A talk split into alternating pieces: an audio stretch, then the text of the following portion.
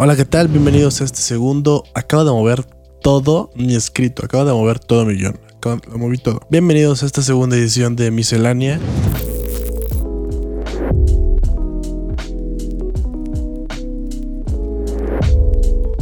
Ha sido una semana complicada porque estaba preparando un podcast especial para esta semana que es sobre el audio 8D. Yo dije que iba a ser sobre audio 8D el podcast de hoy, pero por cosas técnicas, literalmente, no puedo hacerlo. O sea, según yo sabía utilizar bien los programas de 8D y me di cuenta que soy un completo imbécil, no sé, no sé ocuparlos. Entonces lo que hice esta semana fue estudiar, fue comprender cómo funcionan los programas de 8D. Creo que estoy listo para hacer el experimento que quiero hacer en este podcast de los audios 8D. Entonces lo más seguro es que la otra semana sí sea el podcast 8D. Y si no esta semana, hacemos dos a la verga esta semana Chingue su madre, a la verga. Estamos locos, bro. Esta semana quiero tocar un tema, no sé si es interesante, pero por lo menos que a mí me llamó mucho la atención este, en estas épocas cuarentenosas, que es sobre una aplicación llamada TikTok. Hace unas semanas empezó a poner de moda una app nueva llamada TikTok.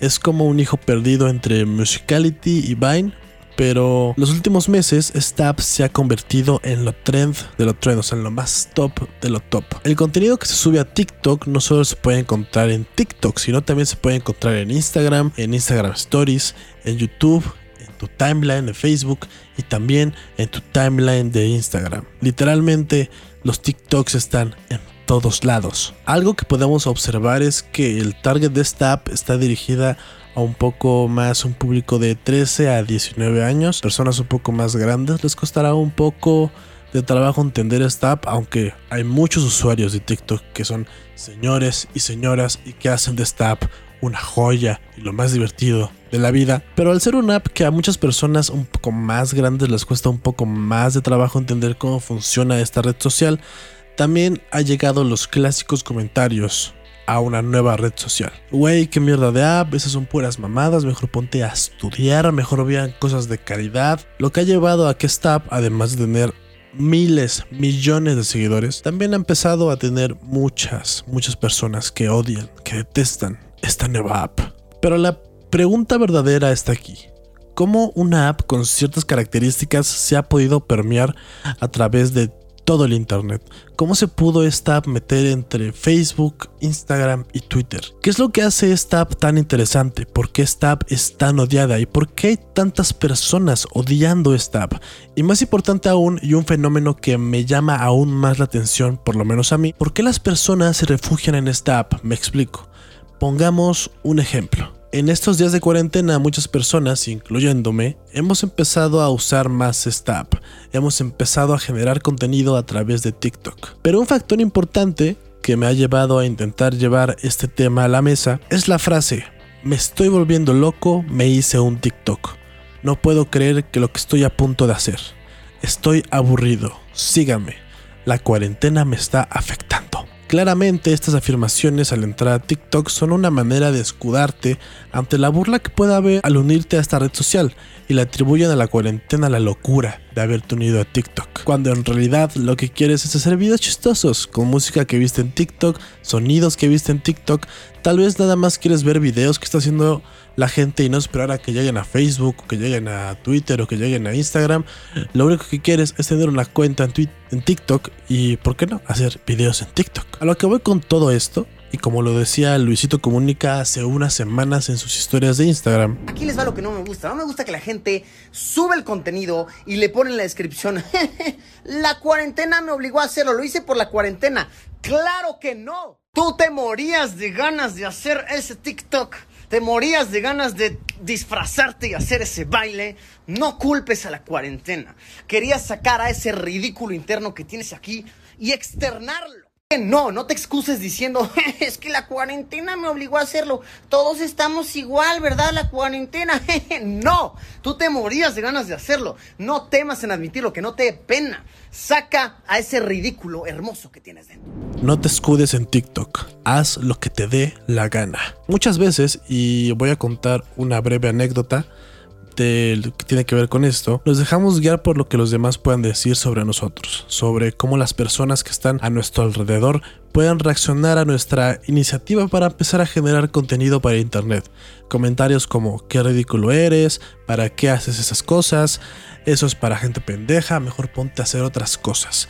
Son el tipo de comentarios que hacen que muchas personas no empiecen a hacer cualquier cosa, independientemente de que sea empezar a cantar, empezar a diseñar, empezar a dibujar, empezar a bailar, empezar a hacer fotografía, empezar a lo que sea, a tener un podcast. Es este miedo inconsciente que te da al empezar a hacer algo nuevo y cómo las personas que están a tu alrededor puedan reaccionar ante estas cosas que estás haciendo, ante estas cosas que estás intentando. Tal vez vas a ser criticadísimo, vas a recibir comentarios muy malos, no solamente de la gente que va a empezar a consumir lo que haces, sino también de las personas que van a empezar a ver lo que estás haciendo en tu círculo social y van a empezar a criticarte fuertemente. Cuando yo tenía como 14 o 15 años, me apasionaba de una manera inhumana el crear videos y subirlos a internet. Desde que tengo 7 o 8 años hacía videos con un celular que tenía viejo y hacía videos de stop motion. Cuando tenía 11 empecé a editar, empecé a conocer los programas de edición, empecé a usar After Effects por primera vez, empecé a hacer efectos visuales, pero cuando cumplí 14 años me empezó una ansia dentro de mí, una flama por empezar a subir todo lo que hacía a internet, eh, específicamente a YouTube, específicamente a este canal donde estás viendo este podcast. Y lo empecé a hacer. Cada 15 días subía un video con efectos visuales a este canal. Cada 15 días me ponía a grabar, me ponía a escribir, me ponía a grabar videos chistosos con mis primos, con mi hermano y lo subía a este canal de YouTube. Pero muchas personas que estaban a mi alrededor, muchos amigos, muchos compañeros de clase, profesores de la escuela, me decían que era inútil empezar a hacer ese tipo de cosas, que era para la gente tonta, que era una estupidez lo que estaba haciendo, que mejor me dedicara a hacer otras cosas de provecho, que me pusiera a estudiar. Y no digo que estudiar esté mal, solo digo que está mal dejar de hacer lo que de verdad te gusta. Así que eso hice. Dejé de empezar a subir videos a YouTube, dejé de empezar a hacer videos que me gustaban y subirlos a, las redes. Y empecé a hacerlos a escondidas. Y muchos de esos videos se quedaron en discos duros de antiguas laptops, de antiguas computadoras que tuve para tal vez nunca ser estrenados en internet.